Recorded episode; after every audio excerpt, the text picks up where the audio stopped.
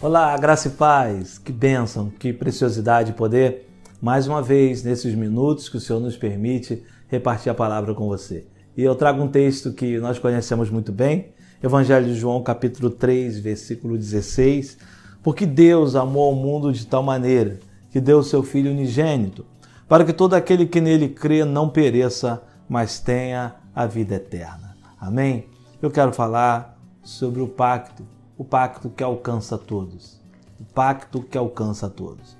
Na verdade, é um pacto que alcança a coletividade. Por incrível que pareça, irmãos. Primeira grande demonstração de alcance à coletividade, de alcance à sociedade, de alcance a todas as pessoas, se resumiu no projeto de Deus para a salvação. Quando Deus estabeleceu o projeto de salvação, ele estabeleceu esse projeto para alcançar todas as vidas, todas as vidas. E cabe a nós, agora, entendendo esse pacto, entendendo esse projeto que está no coração de Deus, estabelecemos as nossas escolhas. Assim nós cremos. Assim nós cremos. É uma graça que é livre, mas é assumida pela fé. É a livre graça pela fé.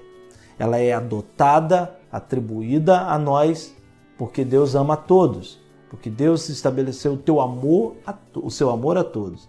Mas nós precisamos hoje optar em abraçar essa graça e essa entrega. Eu quero falar sobre o pacto de Deus para com o mundo. O pacto de Deus para com o mundo resume-se na entrega do seu filho Jesus. É o pacto que ele fez para salvar a humanidade. Esse pacto tem um tamanho. Qual é o tamanho desse pacto? A Bíblia fala que ele amou o mundo de tal maneira que deu seu filho unigênito sabe? Quando o texto fala de tal maneira, está falando da intensidade, do tamanho desse amor, desse pacto. De tal forma, foi de uma grandeza tão grande que ele deu seu único filho para nos salvar. Só que a gente entende, calcula o tamanho dessa entrega, o tamanho dessa aliança. O amor de Deus para conosco é algo tão grandioso, tão glorioso, que na hora de calcular esse amor, ele foi capaz de dar o seu filho único. O seu filho único é o cálculo desse amor para conosco. Então eu quero repartir nesse momento, nessa série sobre o pacto, falar que o pacto de Deus com o mundo se resume na entrega do seu filho. Assim que ele pactuou o seu amor conosco, assim que ele estabeleceu e ele disse: Olha, é tu, tudo que eu tenho, eu entrego em favor daqueles que eu amo. Tudo que eu tenho a Bíblia fala, seu único filho, em favor da nossa vida. Tudo que ele tinha, ele entregou por nos amar. Esse é o poder de um pacto. Ele estabeleceu isso.